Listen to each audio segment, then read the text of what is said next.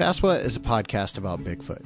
It's recorded for the skeptics, the believers, the knowers, and those who just have a casual interest in the subject.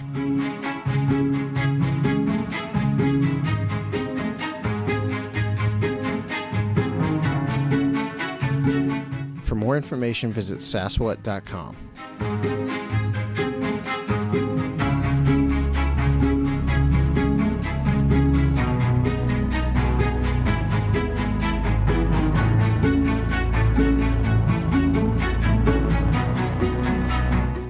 Hey guys, before we start this week's show, as a way of introduction uh, as to what is happening in this episode, it's a little unusual in that it was recorded live at a uh, Bigfoot conference somewhere in southern Ohio in a very noisy uh, conference area uh, full of people. So, uh, unlike usual, where we try our best to really maintain a high quality of sound. This one has a lot of background noise. The sound quality is still decent, but otherwise, um, hopefully, you'll be able to just kind of imagine yourself surrounded by people that spend a lot of time in the woods, uh, knocking on trees and stuff. Uh, because that's what it was. It was a full on Bigfoot conference. We were there um, all together to kind of hang out at the Small Town Monster stable and uh, to kind of experience the conference in general. If you want a more in depth recap of the conference, you can go to Mark Matzke's other podcast, which is Monsterland Ohio, that he does with his son Andy. Um, but there's actually two episodes kind of uh, pushed together into one in this one. The, the first part of this kind of focuses on Minerva Monster and uh, some other topics. And then the back half is an interview with Paul Bartholomew. It's more of a discussion between uh, Paul and some of us about Whitehall and the Abair Road case. So enjoy and thanks for listening. It's running. This is Saswa, a podcast about Bigfoot. I'm one of your hosts. My name is Seth Breedlove, here with my pal, Mark Matzke. Greetings from Burr Oak State Park, the first annual SOSPI conference. Andy Matzke, Hello. Brandon Dalo, Hello. and we are, yeah, we're at a, a Bigfoot conference, one of our favorite things. And if we have to pause recording, it's because someone is at our table and I'm desperately trying to sell Minerva Monster to people. You almost Um, had a shirt sale. I almost had a shirt sale, and then he said he was going to go look at other shirts. He's like, you know what? Uh, just let me make sure there's nothing better. He, wa- he walks by with a new shirt on. I heart Sorry, guys. Sorry, guys. Says I heart Bigfoot. yeah, right. Yeah. your, your little M- Minerva monster. Um, so we're talking today with uh, Brandon and Mark and Andy. We're all together, and we thought it would be fun to catch up on random things that have happened. And we've been wanting to do an episode about the Minerva monster. Um, and um, kind of what what the ongoing events in Minerva might be, and what some of the stories that we don't know about might be. So um, I can talk a little bit about this, but to be honest, the best thing about this is the fact that Brandon's actually here, and Brandon spent some time at the Cayton's home, so he knows a little bit more. For those that are uninformed as to the Minerva Monster case, it's a uh, case from 1978 that involved a giant kangaroo in and around um, in and around Texarkana. Smokey Crabtree was involved. Smokey? Crabtree really was our top witness. Yeah. and it's called Minerva Monster. Hi, how are you? Good. You know about the movie?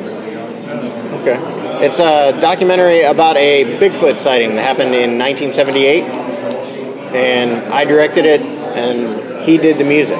So These two guys have come along for the ride. Yep. If you if you need to remember anything, those little sheets of paper down there in front have everything on them, and you can just take one of those if you need it.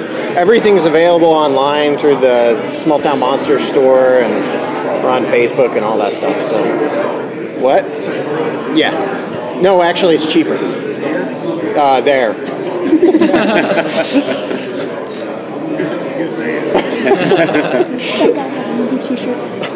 A what? That guy has another t-shirt. No. Yes, he does. In his hand. does The, the, the t-shirt guy did I called did that. leave us and buy a shirt. and I was just told that man not to buy one here because it's cheaper online. I am a salesman. Anyway, Minerva Monster case, 1978. giant Giant kangaroo. Uh, no, the, the Minerva Monster was seen in and around the town of Minerva, a small town of Minerva in northeastern Ohio. And we made a movie about it. And Brandon Dalo, sitting next to me, he composed the music and he has been down there recently to learn some things. So the first thing, I mean, we can get into some of the stuff, but people are going to want to know what what is the, is their ongoing activity? Yes, and that's that's actually one of the main questions we get at when we do Q and A's and stuff like that at screenings and everything like that. One of the biggest, most common questions we get is, "Is there ongoing activity still to this day?" And the answer is definitive yes. Um, they've had activity going on down there. It seems like since the early '60s, and it's been continuing to the present day. It just seems like it just got exponentially louder in here. it did. We might have to do this. We might have to wait a little, maybe during a speaker. We're going to pause this and we'll come back to it in an hour and a half. Although for you, it will be automatically. See Time you- warp. We'll see you in the future. Oh, Yeah. Yep. All right, we're back. Um, Brandon's in the middle of telling us about recent activity, is what I think was going on. Yeah, I was just I was talking about um, the fact that we get the most common question that we kind of get in Q and A's after screenings and stuff like that is usually, is there ongoing activity? And the answer is definitely yes. Um, we one of the most recent big events that happens, which given it's been over a decade, but still, um, 2003, there was a story that he told us that basically they learned that you shouldn't go into the woods at night. It's okay if you go in during the day and you come out at night, but their rule is you don't go in at night because uh, it makes them upset. So the way they found that out was um, they were walking. At, they went in at night and something swung from the left side of the trail and grabbed Howie by his shirt, lifted him up in the air, dropped him back down, and swung to the other side, um, and, and ran off into the woods. Um, so stuff like that. They see footprints all the time still. I love how nonchalant these stories come across, though, because like in the movie when he, how he talks about his brother being bit, Yeah. it's like um, you know, and we were walking around the quarry pond and we saw a Bigfoot. We jumped on his back, and then it bit one of us. Oh, like it was- and now like it's he- nothing. Yeah, and now you're telling us like he's pulled up into a tree while walking through the woods at night. And it's like, not, well, that's the thing. It seems like they've had so much activity so for so many years that it's almost like these little stories are just one of many. So they don't, you know, they don't seem like they're this big thing like Right. someone else who's only had one instance of seeing them or whatever. Right. Andy, do you have any questions for Brandon? No, And thank you. on that. Mark, do you have any questions for Brandon or me? Did they talk with you at all anymore about the big cats? Big cats, yeah, That's, Yeah. that's interesting because actually what happened, we were walking through the woods and I kept mentioning cats and like being around, and I, I was thinking for I totally forgot about the whole cougar thing in the movie, and um, Promiscuous I just, I just thought they were, I just thought they were talking about like random stray cats. Like no, they were talking about big big cats, and because they were talking about how they've never been attacked by one and all this kind of stuff, but they see them all the time. Um, well, Howie pulled out a picture from on his cell phone of a cougar face that was looking at him, watching him mow his lawn in the back from the woods. He was looking at him through the Y of a tree. And what's cool about the picture is you can you can tell it wasn't pulled off Google. It's it's zoomed in. It's low quality on his cell phone, and it's just this big giant mountain lion face. You know, and you've got dark eyes, and it was really weird because it it lended credibility to what they were saying, but it's also weird because of the whole their claim that they they saw big cats next to this creature whenever it was around. So we always thought we always kind of theorized that maybe it was two little big big feats. Yeah, like And- juveniles. juveniles, and they were they were just misidentifying them because it was in the dark. cetera. Well, and we have a guy in the movie, in Yeah. Minerva Monster, who says he saw the Minerva Monster with two small ones. Exactly. So it made sense, and it was around the same time that they saw that too. So, but then Howie pulls out a picture of a cougar on their property, which seems to go hand in hand with what they were saying. So, Yeah. It's bizarre. I don't know what to think of it because my comeback for the whole cougar thing was like, well, maybe they're just yeah, like maybe just seeing misidentifying juvenile Bigfoot, which either way, it's a crazy like either they're seeing an undiscovered ape walking around the woods with babies, or they're seeing an undiscovered ape walking around with cougars, or they're seeing a bear walking around on two legs, flanked by mountain lion.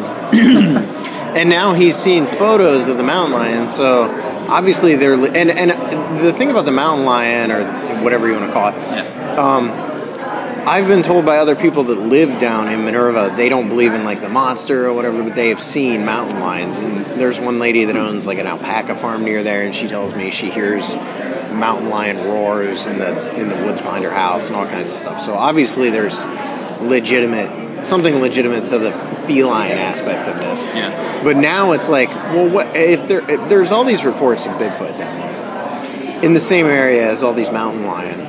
What's like going on? Why are these? Why are the Caytons saying they're literally seeing this thing walk out of the woods flanked by cougar? Doesn't this seem weird? Yeah, and if you remember the original story, it was like they saw the two cats first, and then it came out in the headlights to, as if to protect them. Mm-hmm. That's kind of how they described it. Yeah. 'cause They were.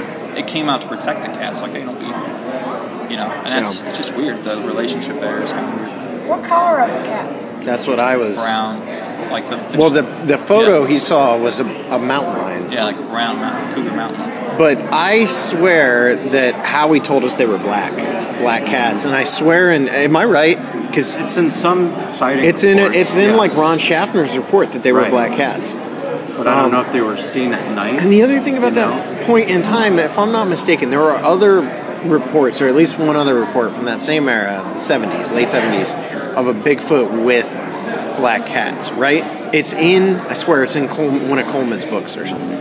Do you know what I'm talking about? I think so. And there's there are a handful of those. Yeah. High strangeness Yeah. type stuff. Right. What what's the frequency? I mean, just in general with the Kate. We have everything. How often do they Uh, see? 15 for the black and 20 for the red. What is it? It, were we? He was asking me the frequency. Okay, go ahead. I'll do it again. So, what would you say is the frequency with which the Caytons have experiences? It seems like all the time. The, the weird thing is, you know, we went we went out back in their woods for a three hour hike that lasted into the night, and it was probably with 12, 13 other family members. And each one of them, at some point or another, has had a sighting or some kind of experience. And it was the, the interesting thing was that different family members, you know, as you're walking, you're kind of just intermingling with different parts of the family, and they're telling different the same stories but from different people, and they don't know that I've already heard it from someone else, and they're saying the exact same thing as the other person told me. Um, for example, you know, Seth, when you spoke to uh, Rebecca, we did, we weren't able to get her in the film, but she was talking a lot about the, the emotional connection or some kind of connection with. Rebecca is Howie's Howie's sis- sister. yeah. Yeah. Um, she was talking about the connection between this creature and their mother, and Howie doesn't know that. As far as I know, he doesn't know that Rebecca told Seth that. So we're just walking. Howie and I are walking, and he starts talking about he feels like there's connection between his mother and this creature, and he he thought it was because she was Cherokee Indian or whatever, or had Indian in her. Um, but he started talking, giving us, telling us about that, and I, I just thought that was really interesting. One of the things he said was that, you know, his mom would go out and give out scraps of food and like leftover food, like potato peels and stuff like that, um, back there.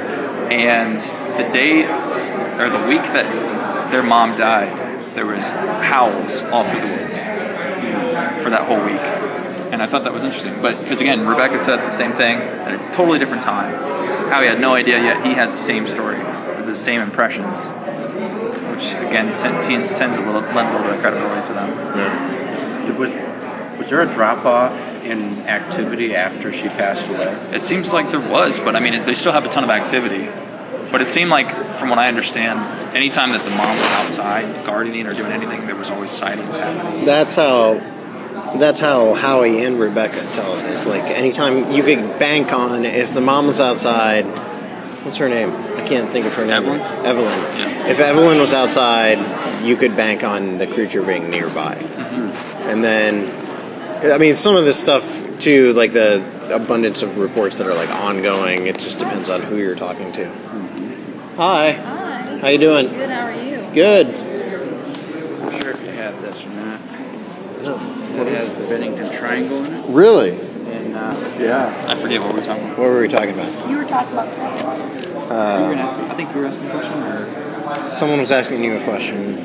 Something about the frequency of sightings, wasn't it? Or no? That we, we talked about it. we already Yeah. talked about it. This is riveting for people to listen to as we try to remember where we were. Dun, dun. Um, Before we, before, did we do? Did we do, did we talk about the caves yet? no, we didn't talk. Can we talk about the caves? Yeah, yes, cave. Yeah. Let's let's talk about all that. Um, People always ask us like, are there caves in the area? I just did a library presentation like this past week, and someone wanted to know how many you know caves in the area, that kind of thing. Yeah. We always talk about how there was. Did you hear my voice crack there? Yeah. Like a prepubescent boy. um, there, there was. uh, no, there's there's all, people always want to know about that. We always talk about the fact that supposedly we have nothing to back this up other than people's stories, but supposedly there was a scuba diver went down into the pond and found caves yeah, in the quarry pond, and they speculated that maybe these things were living down there. right. Yeah, um, that was the thing. They've seen caves on the property. They've seen uh, on the right side of their lake. There's a sharp ravine that goes up to a sharp incline of another hill on the other side. And they saw they were walking over there and they've seen caves on the hillside, and they wanted to go explore them. So they had to go all the way around and up to the top of the hill, and then come down. And when they would come down, the caves would be totally gone. They wouldn't know where they were at. Um, they mentioned when they the scuba diver went down there, they found caves underwater back off this cliff on the other side of the lake. And the scuba diver claimed that he had put markers next to the cave so that when he came back, he could explore them. And when they went back, they found the markers, didn't find the cave. So there's this this mysterious kind of Disappearing, disappearing cave. cave situation. It sounds like it sounds like something out of Indiana Jones, Yeah. like the, Or the X Files. the X Files. but yeah, in the same area, they said around the lake they'll hear um, they'll hear a humming noise in the air, and they can never pinpoint where it's coming from. So they'll try to find it. Um, they can never pin. They'll they'll go one way towards it, and it'll be coming from the other direction. And it always seems to happen when there's activity about to start. So there's there's a lot of stuff back in that, that property going on. There's a lot to the story that isn't in the movie too, and we get uh, if you come to like one of the library presentations. Have you guys been to any of the speaking presentations that we've done? Where it's like, Minerva Monster Day. okay, yeah, Yeah. we always get asked about like weird stuff like ghosts and UFOs, Mm-hmm. and I, I I've talked about it before. Like James Shannon investigated a UFO landing across the street from the Caytons two weeks after this, but I guess like the Caytons see all sorts of weird stuff on that. Yeah, they see they've seen like some def- definite paranormal stuff going on up there. They said that they they claim that there's Indian burial mounds up there on this part of the hill that I didn't get to get a chance to go to. Um, but they said in that area they hear chanting. The Bigfoots. Yeah, they hear like Bigfoot fire. right. They hear chanting. They hear they've seen um, up in that same area. They've been picking berries and they on a summer day, and a woman on a white horse rode up and started making conversation with them about the day and the weather and et cetera, et cetera. And then they, they turned around and it, it completely gone. Just so there's like this other there's a Bigfoot standing there other paranormal activity going Through on. the woman. on the off white horse. Yeah, he was sitting on the horse though. It's really odd. But seriously, I mean, as you're as you're describing this, I mean, this is like opening the door to some who knows what type Yeah. of flap, Right. where Right, all but- kinds of phenomena are being Exactly. described. It is, but most It of it It complicates the matter. it complicates it drastically. That's what we were talking about on the way here because I have all these theories on like the young, the juvenile, and the panthers and all that stuff, and all of it goes out the window. But when it comes to some of this paranormal stuff too, Well, here's the thing. Um, you know, you hang out with the family, like I've said before. There's, they just seem to come off as very honest people. Howie's like the nicest dude. Um, all of the family members, from young to old, female, male, it doesn't matter. They've all had experiences and sightings in this particular property, and they all seem, like, again, very down to earth, nice, reasonable people. They don't seem crazy. Mm-hmm. They don't seem like they're as a family making this thing a hoax or trying to fake anything. It just seems like, and they, they talk about it like you said in the beginning about nonchalant. That's how they talk about this stuff. It's just Right. it's just a, it is is and there's no questioning it. There's no like trying to prove it. They have like I said they have like certain rules like you don't go in the woods at night and all these kind of things. See, I don't get that. I went in the woods that night with their kids. Really? Yeah, Well, after you, dark. Was it after dark you went in there? Yeah, Well, see, well after dark. We were sitting around the campfire um, before we went up into the woods, and you know Howie was asking some of the women if they wanted to go, and they didn't have any interest. Like they're very afraid of the woods. It's a definite thing, and you can see this real fear on their face. Like it's not. Huh. But they'll, they'll say stories like um, Howie and his brother, I think, were up sitting up on the roof.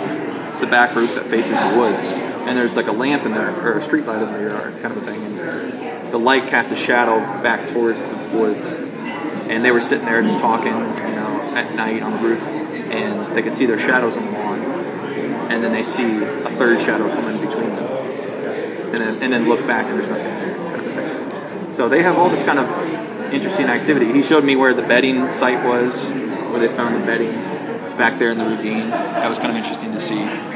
Um, but the weird thing, though, I don't even know if I've told you, Seth, you this or anything. They've got a lot of interesting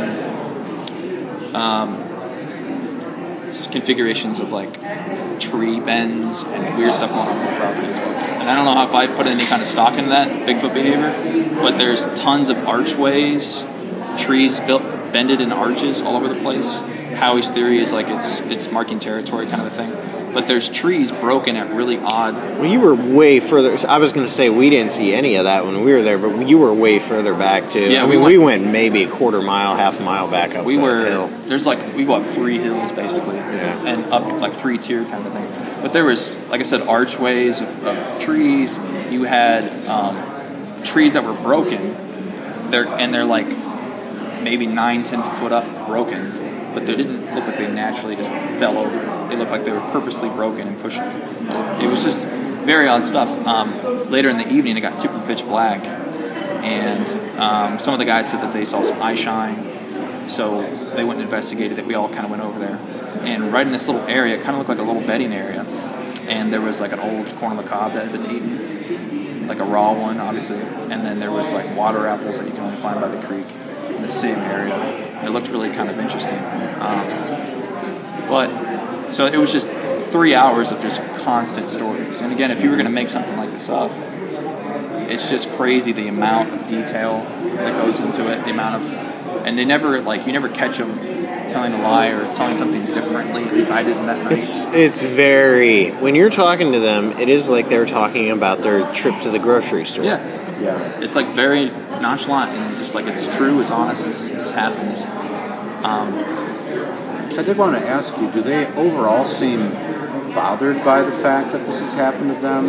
Are they afraid? I mean, you, you said they're cautious to a certain degree. Yeah, they're definitely cautious. Um, Howie's thing is, you know, he, he, he said repeatedly, like, it's not violent, but and every time that it's been aggressive in any way, it is always giving them some kind of warning, whether that's like a vocalization or some, or some kind of other warning. Um, but again, the only the only two times was when they jumped it when they were younger, which of course it's going to fight back a little bit, and then the other time when they went in at night and they shouldn't have, and it picked him up by the shirt. Shirt was ripped. He didn't get any kind of like he wasn't scratched or anything, his shirt was ripped, and and it just it just ran off. But they told stories of when it, when they were younger, when in like in the early '70s, the trees in the backyard weren't as built, you know, as grown, and they, were- you could see it swinging from tree to tree back just right behind the house. What? Yeah, They'd see the so they'd see the monster swinging from tree they see to it tree. swinging from tree to tree in the backyard, like in the woods. And these are all stories of I've never heard this. So, and they, it was like stories like that all day long. Um, just you're I mean, when he's saying that, yeah. is anyone else backing him up on that? Everyone's it's just all identical. There's no there's nobody chuckling, no weirdness. I mean, it's just all very like they all believe that this is happening, and,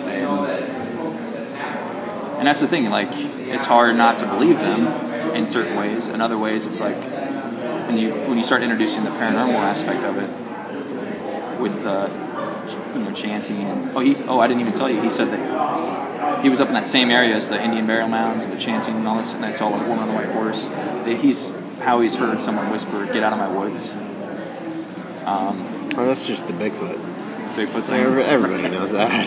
So you know, you've got like a ton of paranormal stuff like that. So when you introduce that, then you're like, okay, what's going on here, kind of thing. And it's just, it's just weird. Whenever I see a Bigfoot, it's always accompanied by "Beat it, get out, Get out of here. get out of here." No one wants to be defeated. Michael Jackson. Starts dancing with Michael Jackson's ghost. Yeah. Happens every time I do it. So, so is does he connect these things?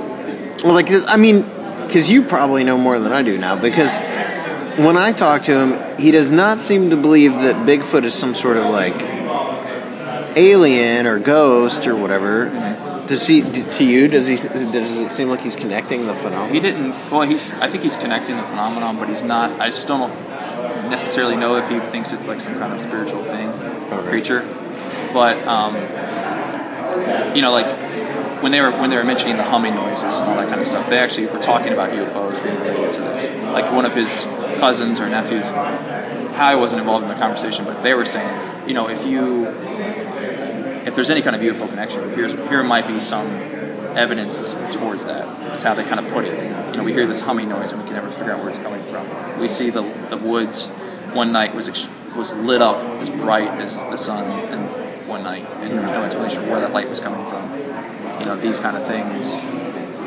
So he didn't necessarily like tie them together and say, oh, they're you know coming through a portal or something. But they, you know, he's saying if there is some kind of connection here, might be some evidence towards those kind of things. It seems like. Weird. Yeah. It's a very weird flap. Every time I hear more about it, it confuses me more. Right. It's like a great. I mean, it's it's like a microcosm of the whole Bigfoot field. Mm-hmm. To me, I mean, this one one, case. Oh, sure. Yeah, because it's so He, you know, he. so bizarre. I'm, I'm thinking of other stories now. He was telling us about, you know, they don't. I don't know if I should talk about this. They don't really have a good uh, opinion of, you know, finding Bigfoot. And Yeah, kind Stuff. But they decided one day, just for, just for giggles, I guess, to m- do one of the Matt Moneymaker howls, Yeah. just to see what would happen in the woods. And he said that Howie went out there and did that. It erupted and howls back, um, which is kind of interesting. I would want to hear him do it then. Like I, I would almost want to go down there and be like, okay, I want you to howl again, because if that's You want to hear it show happen? me, yeah, Yeah. Uh, uh, show me, because at some point this all does, this all becomes stories. This is all folk tales, and that's fine. And I'm not, I'm not discounting what they said, obviously, but I'm saying like for me personally, I want to see some of this stuff, because some of these claims are getting Let me tell you about the uh, Super outlandish. Let me tell you about the pictures real quick. Um, he showed us three pictures, which that's another major question that we get at, at yes. Q and A's and stuff like that. Is there Why don't they have pictures? pictures? Yeah, and he showed. He actually pulled out three pictures, which I was really surprised by. Um, the first one was taking. They were driving an RV around there, and they were taking shots of the scenery. And in the background, um, you, you, they noticed in one of the pictures that this thing was running. It looks like it's like a running, hair covered, super dark looking thing. But of course, it's just a it's just a blob. You know, it's it's a, a blurry looking humanoid type figure, but there's no detail. You you could that could easily be something natural, but it does look like something. They showed us another picture. It's it looks like it's kind of blended in, like it's hiding behind a tree. It's very tall, very big. You can kind of see hair on the arms, but it's so it's the exact same color as the tree, so you really can't see much detail. The only one that really stood out to me was the third one, which was again kind of blended in with the tree, but again you could see the hair on the arms, and the arms were huge. Um, but the the hair on the arms and stuff was kind of a grayish brown, and then but the top of the head was blonde. It was like yellow hair that came down like this, like long hair on the shoulders. So that was interesting because if it was just the tree, you wouldn't have this weird differenti- differentiation in color. So that was what was interesting about that. Um, About how far away is the figure in that picture? very close. Uh, it's, I mean, I don't know if you zoomed in or not, but I mean, it looks a good 10 feet away. Wow. It's very close. you know, kind of like behind a tree type of thing. Wow. And it's blended in very well, so you really can't tell exactly what it is. But again, it looks very big, and you, you see that differentiation in the color of the hair and stuff, which is just interesting. Is that a feature of any report that you know of? Different hair color. Yeah, I've especially never, one like that. Never heard that. That would one. seem to be pretty distinctive. Yeah. And one that you, if you saw that, It's just a really stand out. hairy oh. woman. she had hair, hair all over her arms. That's all. It's no big deal. Yeah, and I'll, I'll you know I'll say that Caytons are super hospitable. They fed us. We had an amazing fire. Super nice people, just very polite and inviting us back out again. You know, now that they've seen the film, I think they trust us a lot more. Yeah. and uh, it's it's really fun to go down and just explore the property. I mean, maybe it's just because I've heard all the stories now, but that the property is a very kind of mystical feeling place. It feels very interesting. Well, it's the same there. thing with Abair. Yeah, exactly. It's, it's weird, yeah. You go to Abair and it's like this. You're in this place where history, where this history happened. I don't know if that's all that's going on there or what. Because when I was there, it was the first time when I was there back in July. I had it was eerily quiet when we were there, and then I had that. I don't know if we talked about it on SasWhat, but I thought I saw, I thought I saw something walk, run across this hill line behind Allen at about eleven o'clock at night. But it could have been anything. It could have been a deer. Mm-hmm. But when we were just there, we were out at Abair after dark. It was super loud. I mean, every cricket in the world was going off. You could see the sky was so unbelievably clear. You could see the Milky Way. I mean, it was beautiful. We've had that when we go to Canada. Yeah. It's just unbelievable. But it was, I don't know. I'm not, I wasn't creeped out when I was there. Brandon was super creeped out. The first time I went, the first time I went down there, I was super creeped out. This time I was fine. I walked, I actually left them, walked up into the field by myself, and then just kind of sat there for a minute with the recorder going off because I was trying to get, you know, some nighttime sounds. Yeah. But there is something like about being in that place. Of course, we just spent the last two days hearing Bigfoot stories about Abair Road, you know. So now- Aggressive Bigfoot stories. Yeah. yeah, and now we're there. So I don't know. definitely. What's the most recent report from that area that you know? of? Did they have anything? Well, from from Whitehall area, Yeah. I don't know. I tried to turn up Whitehall local, you know, local direct to Whitehall stories, and I don't know what the difference is between Ohio and New York. But people in New York are super leery of going on the record and talking about their sightings. They, it's, and it's all because of ridicule. So we had in the movie we have Dave and Pam or Dave and Sue. I can't remember. Dave what- and Pam. Dave and Pam talk about their sightings and, and what's going on on their property. But they live about 50 miles from Whitehall. I mean, it's still the Adirondacks, but there's they're still a little ways from there. Um, but they've got a ton going on on their property from the sound of it. That's the guy that sent us the email way back for Sasquatch, who had the handprint on his car. Yeah. Yeah. Oh yeah. Same guy. That's the guy we Okay. interviewed when we were there. I thought that was kind of a cool Sasquatch connection. And he's the guy that put me in touch with Bill Brann. So, Sasquatch comes through again. I'm going to shut this down for now. Okay, so that was the first half of the show. The second half of the show is an interview uh, between myself and Mark Matzke and Brandon Dalo and Shannon LeGros and Andy Matzke with Paul Bartholomew. Paul features heavily in our next movie, the Small Town Monsters movie, uh, Beast of Whitehall. So, just as way of introduction, even though I'm like 70% sure I say all this in two seconds when this starts, um, I just wanted there to be a natural kind of segue between the two. So, enjoy. This is Sasquatch, a podcast about Bigfoot. I am one of your hosts. My name is Seth Breedlove, joined tonight by my pal, Mark Matzke, Greetings from Burr Oak State Park. my pal, Brandon Dalo, Hello. my pal, Shannon LeGros, Hello. my pal Paul Bartholomew. Hello. And we are talking about Bigfoot, and specifically tonight, I wanted to take a chance to talk about the next Small Town Monsters movie. And we'd planned on doing this in like our usual, very fancy setting um, in the studio, in Sasquatch Studio, in Sasquatch Towers, uh, right downtown. Um, but instead, we are talking about it at the Burr Oak. So if you're hearing a lot of background noise, that is what is happening. We are in a crowded room. This is totally live, But, in yeah. every way. every way. But we talked earlier about how tonight's episode is about the Whitehall movie, Beast of Whitehall, Small Town Monsters. Um, we just got back last week from filming with Paul, and I'm going to go ahead and shut this off. this is driving me crazy.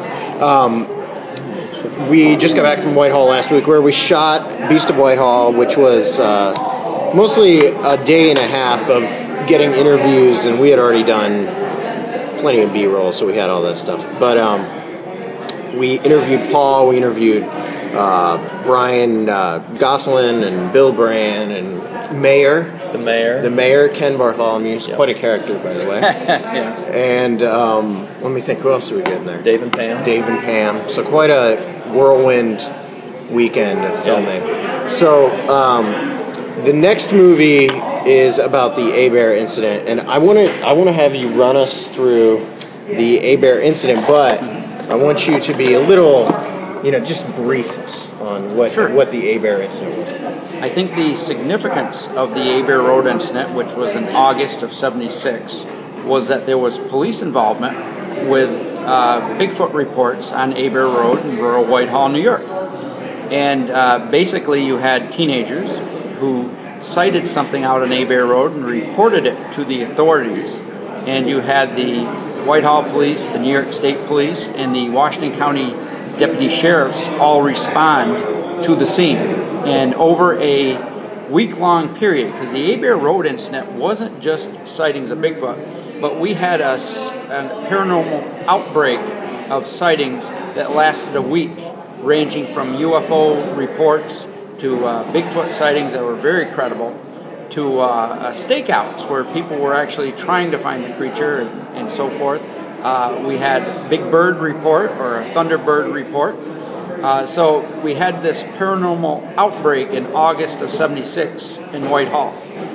And the movie, very much like Minerva Monster, which was our first Small Town Monsters experiment, um, will focus on kind of the eyewitness interviews. Now, with the Whitehall case, we are in a weird situation where there were a ton of anonymous participants or people who these days we, we don't know names, I guess is how it works. Right. Uh, uh, but then we also had the problem of some of the sighting witnesses involved, not just in the Abair incident, but Whitehall, Bigfoot in Dead. general, are dead, yeah, and gone. So we are dealing with a situation where we are kind of racing the clock to get everything down. Um, what do you think of the importance of like trying to tell a story or get this story out there, or not that it hasn't been out there because it has, but like making sure we have the most complete version of the story possible. Absolutely. Uh, the idea behind these shows, documentaries like what you do, shows that are on various networks, is that they interview witnesses, and who knows when that witness won't be around any longer. And I think it's extremely important the work that you're doing, and uh, especially with a case that's 40 years old. Uh, this is pretty important stuff to, to document these sightings, and these people get their last chance to tell their stories.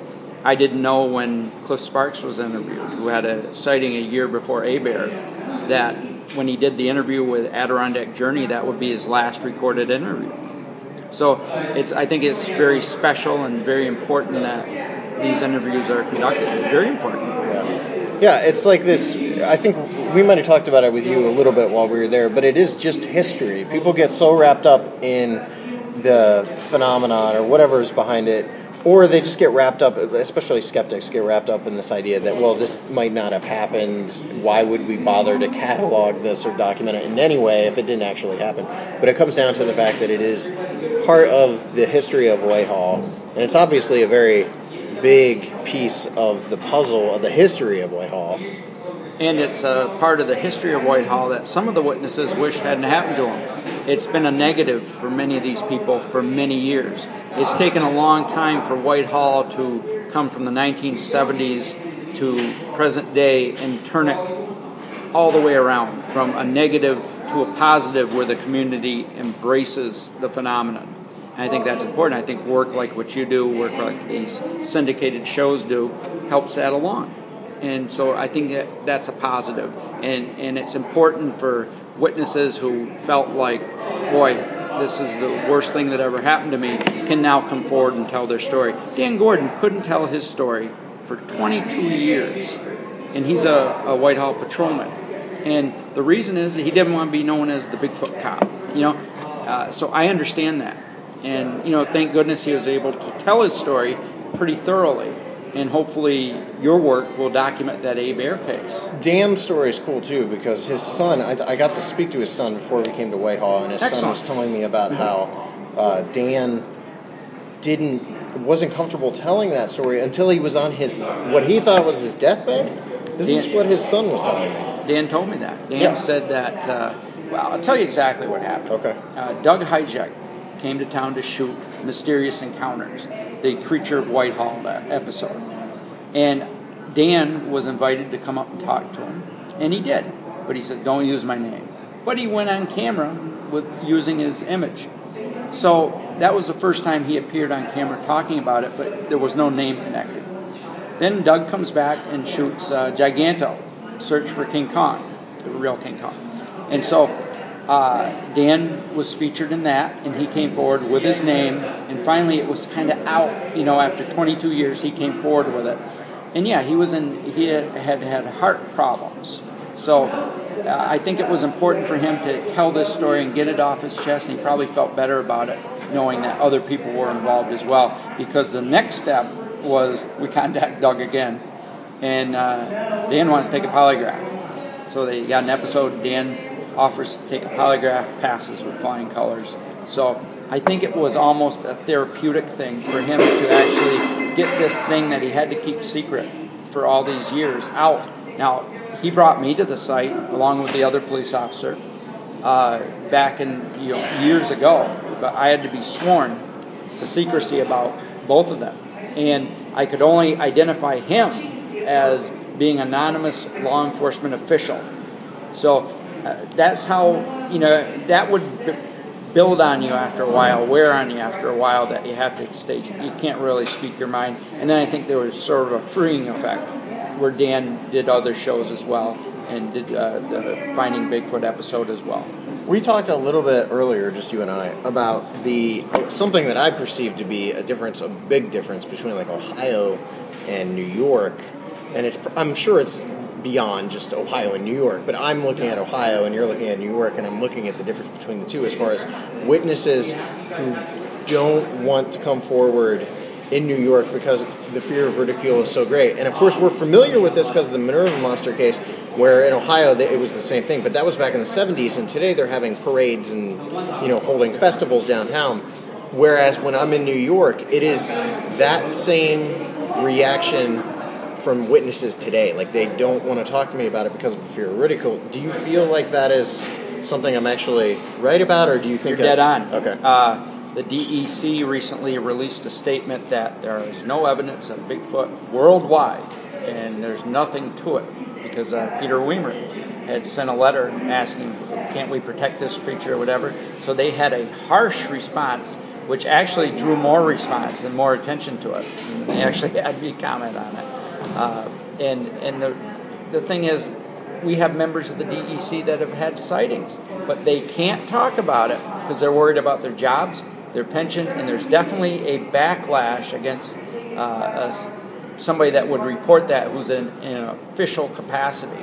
If I'm a police officer like Dan, uh, I'm not going to report it because it's going to have a negative effect. Now, this may have a career effect as well on people in the DEC. Uh, every one of the DEC people that have come forward to me said, don't use my name, don't even use my title, because they don't want to be identified. They're very serious about it. But they've also had a life changing experience. Okay. Yeah, this it's, it is very noticeable. Like when you're there, for the most part, almost every witness I've spoken to, or I had people call me while we were there filming, they were like, I do not want to talk about this on camera because of that. Like the fear of ridicule is pretty great there. So, do you think though? So you you're saying you do believe that there is, that's founded, like there's there would be a pretty dramatic With the official capacity, yes. official, but like Yeah, what I about on a personal level? Uh, I offered to give us a talk to the uh, DEC, which they wanted no part of. I mean, they are just washing their hands of it. And uh, it's kind of a funny reaction because if you talk to police officers off the record, story after story. Uh, DEC people off the record, story after story. So there's definitely this uh, uh, stigma attached to having a sighting. No question about it. Now there's there's a ton of law enforcement officials that were not a literal ton, but like a lot of maybe a literal ton. Some of these guys might have been big. um, there's a lot of law enforcement officials that are connected with the Whitehall story, obviously, because this Dan Gordon's story, and we've mentioned Dan, but Dan's story is basically sum up Dan's story for us. Okay. Uh, Dan was a Whitehall patrolman. He was on duty with his partner, and what they would do is patrol out by South Bay. And so they went out to the South Bay region of town at about 4:30 in the morning. This is in February of 1982. And as they're going out, creature crosses the road in front of them. Typical sighting. Uh, three steps across the road. Dan pulls the car over, exits the vehicle with his weapon drawn, and tries to follow it, but it's long gone, and it's rocky, uh, rocky, rough terrain, so it didn't uh, didn't matter. Uh, Dan gets back to the police car. His partner had swallowed his tobacco that he was chewing, and uh, decided he was quite comfortable to remain in the car, which seems like a very sensible thing. Uh, there's no question in my mind about Dan Gordon's uh, experience. Uh, if there were a handful of people I would bet my life on, he's one of them. So he takes a polygraph and passes that as well.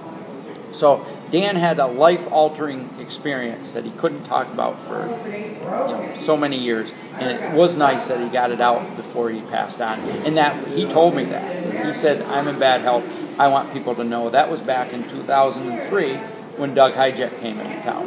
His, yeah, I, I, I was going to say a little bit more about what some of the stuff his son told me, but I probably shouldn't because I don't think he wanted to go on the record. so, um, there was also Glenn LaRose who was involved in that story. Um, Glenn found the track. Is that what it was? Glenn found a track by the. Yeah, that's uh, uh, Bill Brann's research. Yeah, and uh, yeah, there was a cast that was made, and uh, it was published, uh, so it's uh, no question about it. Mm-hmm. And but uh, it became sort of a bone of contention, Mm-hmm. and it becomes a taboo subject, and all of a sudden there's nothing good coming from it, and it's a negative. The heck with it, put all that stuff away. And unfortunately, that is a reaction that happens sometimes, and I understand that to a certain degree as well. Um, when we get into the Whitehall story, there's this. Um, Brian kept talking to us about kind of a, a concerted effort by the police department to hush this up. Do, you- do you think there's anything to that, or how do you think that plays out? there's no way I would know personally what was told. You know, Yeah. don't talk about whatever. But I do know there is sort of that stigma attached back then. But I have held the logbook in my hands, and I saw where there was an entry for the end of the Abair Road incident in which there was a shooting that took place where a gentleman from Granville said he fired a shotgun and 22 caliber uh, rifle at a huge creature that came at him on Sea Falls Road, which is Carver's Falls Road, notified New York State Police. So, NYSP. And Carver's Falls Road, for those that don't know, kind of runs not perpendicular, but it kind of runs a- back behind. I mean, the, Yeah. the general Abair area. It's an offshoot of Abair Road. Right. So it's right in the same vicinity. So whatever this creature was, whatever this phenomenon was that was happening, it stayed in that location for at least a week, from the 24th of August to when it kind of ended on that that uh, shooting incident. And something about this case, and you might be able to speak to this, but something about this case that I've uh, that I've noticed is that okay, so Brian or someone was telling us that these kids had already heard that if you wanted to see a monster, you go to Abair Road. That Prior to the sighting, prior to the sighting. I'd never heard of that. That's that's what what I was told. So to me, it almost seems like this is an area where this has been going on. Obviously, I mean, you're you were talking about Clifford Sparks sighting at the Yeah. Skene Valley. I mean, That did not come forward. Cliff didn't Right. come forward until after the Abair Road incident. and the only reason we got that is because we're friends with Cliff.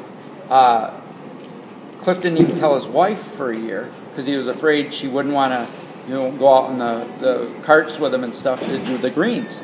And so I wasn't aware of a knowledge of the creature before that. But if you do go back and you research it, sure, there's uh, accounts from the Algonquin and the Iroquois right up to modern day. Uh, Harry Dykel, uh, which was actually supposed to be Harry Kelly, uh, mentioned in a report, had said something about having a sighting back in the 50s. And Harry. Dykel Harry, lives. Harry Kelly. Okay. Um, Harry Dykel was the uh, uh, other farmer that found tracks in a field around that he same owns span. property right there. Yes. I mean, that is that is Abair Road. That is the field. Yep. Harry Dykel. Yeah, we've been in his field and all around there, and B rolls shot there and everything. So Yes. So- yeah, he so- found uh, tracks in a cornfield. Yes. Yeah, and so th- to me, it seems like this is a, something. I mean, the Skene Valley Country Club too is only what? How how many miles? Like geographically, if you were to walk there from Abair Road, it's not that far. It can't No, be that no, far. it's, it's almost like a perfect line, Yeah. and then you can continue up into you know Rutland area, Chittenden area. Mm-hmm. So they're kind of like in a path. And people gotta uh, have to understand. You talked about in your presentation today the sheer size of like the Adirondack Yeah. Park and that whole region. It's like so big that you can fit like five of the major national. That was a great commercial that New York Yeah. State did. They said, "Come visit the Adirondacks," and then they put like Yellowstone and all these other parks. They put it on a map inside of it, and they said, "You know, Yeah. you've got it right here." It's enormous. And yeah, and we had a modern example of this with the recent prison break. Those convicts were out for 21 days, three weeks, and they were captured after we used hunting dogs, tracking dogs, uh, uh, scores of people, trained trackers as well as untrained trackers, um, tip lines, all sorts of incentives. There's uh, you know uh, rewards being offered and so forth. They're putting up posters literally everywhere on these on the parks and things. Um, what really did these guys in is one guy was caught by a single patrol officer near the Canadian border, and the other guy got really sloppy and started firing guns at campers. And you know, so that was having a good time. yeah. Uh, apparently, they they had had a falling out. The campers or Uh, the prisoners, yes. and uh, but but my point is that these guys were able to remain in the Adirondacks and uh, be untouched, un, unseen, unreported on for three. While we used technology with helicopters and thermal searches, and so when you talk about people saying, well. If there was a creature out there, or a group of creatures, we'd be able to find them. It's not that easy. Uh, something else about Whitehall that's awesome is, and I guess I didn't realize this the first time or something it slipped past me. Like Lake Champlain is right there. So to me, I mean, Champ. It's I kept calling it the nexus of cryptozoology. Like Champ's right there. Um, the lake, the Champlain Canal runs right through the middle of the town of Whitehall, and then you've got massive, uh, endless forest around it. Brendan, you're sitting here, and you were Yeah. with me out at Abair Road on the our last night there, and this was my like fifth time out at that road. But there, you have to agree, there's something really special, possibly terrifying, about being there after hearing all these stories and Yeah. being being a part of it. especially after two or three straight days of just hearing all the stories from the people themselves or people that were kind of indirectly involved. And you see, that, like especially someone like Brian Gosling, you see the emotion on his face when he gets into the story, and you know, you go to the you go to the area at night, and Seth was standing ten feet away, and you can't even see him at, at all. 'cause It's so pitch black. There's no street lights. It's kind of in the middle of nowhere, you know. And the stars are incredible at the sky because there's no light pollution. You can Yeah. see part of the Milky Way and everything. It's just extremely spooky out there. I was uncomfortable, you know. Yeah, and And I I- was uncomfortable the first time we went, but this time I had this weird, like, I was just very, I feel very at home there. As weird, as weird as that sounds, and I think a part of it is like you explore some of this history and you start to place yourself in it. But I, I used to go out there quite frequently, Really? and uh, I would park down by the bridge, that little bridge that we went yeah. over, and uh, listen for vocals and things like that. Some days I would park the car and walk in the woods at night, which Wow. I wouldn't do now, simply because of raccoons and skunks and things like that. Bears, which I'm, I'm actually around more there. more afraid of that than I would be of uh, spotting a creature. Right. But uh, obviously the uh, the idea is that there's uh, there there is a feel out there. It's got that rural community uh, strange feel to it at night, and yeah, you're absolutely right. Yeah. Um, uh, Brian, Mark, do you have any questions you want to ask? Sure. before we wrap? In the in the reports that have been submitted, is there a physical uniformity to the creature? And does it seem to be the same one or related creatures, or there's a is there a We've divergence of? We found different sizes of footprints, but one thing I noted in uh, three decades of, of uh, footprints is we stacked them up, and they were almost identical in one sequence that, that we shot there. Yeah, and I have that on video. Yeah. And that's from Rutland and, and Whitehall and stuff. So uh, maybe there is, a, I I think there's probably an active migration of some sort going in. Uh, you know, going through Whitehall at certain times of the year. Seems to be August, September, October, hot months. Uh, um, not physically hot, but those are the, the, the times that we Yeah. have the flaps. Yeah. Um, although they were hot this Yeah. year. A little warm. I was going Um, to say about the appearance. Um, that image you showed of Dan Gordon's sighting, the one Yes. crossing the street, did you see that? Huh. It was creepy, wasn't it? Shannon, Yeah, we it was a creepy. length- Yeah, It's very skinny. Oh yeah, Um, skinny. it didn't look like the typical. One of the interesting things is that was in February uh, of uh, 82. And so the creature was much thinner. And then in the fall, we have these other sightings. And even in May, June, you know, when Cliff Sparks, and he describes a much bulkier creature. I don't know if they bulk up for the winter or if it was a rough winter that year. Yeah. I, I'm not even sure about that. But uh, uh, Maybe yeah, we, we had have. the had the McDonald's closed. oh, we, we didn't like have a. McDonald's back then. Okay. We we had- don't now either. We had to go to Glens Falls. Yeah. yeah. It was like eating out. um, we can skip to Fairhaven now, so it's Five, five, miles five miles away. Yeah. But no, we do have physical characteristics that crop up time and time again. Red glowing eyes, unusual characteristic, but it's there. Um, the sizes relatively vary from you know anywhere from you know five or six feet up to seven eight feet. Uh, we have tracks that are 14 inches and some that are 19 inches, and we have some in between.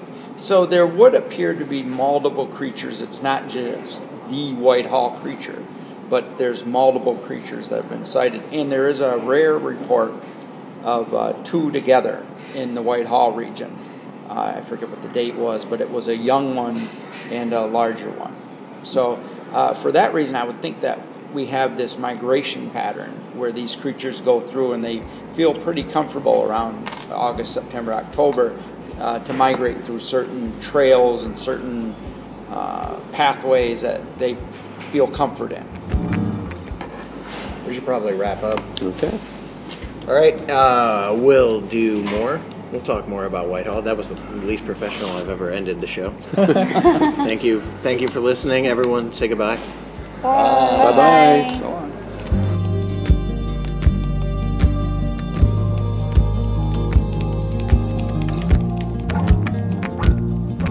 Join the conversation at facebook.com slash sasswhat. Find us on Twitter by using the hashtag sasswhat, or you can find me on Twitter at Seth Breeds Love. Mark Matzke is on Twitter at Reverend Matzke. Send your letters to sasswhatmail at gmail.com and leave us a rating and review on iTunes.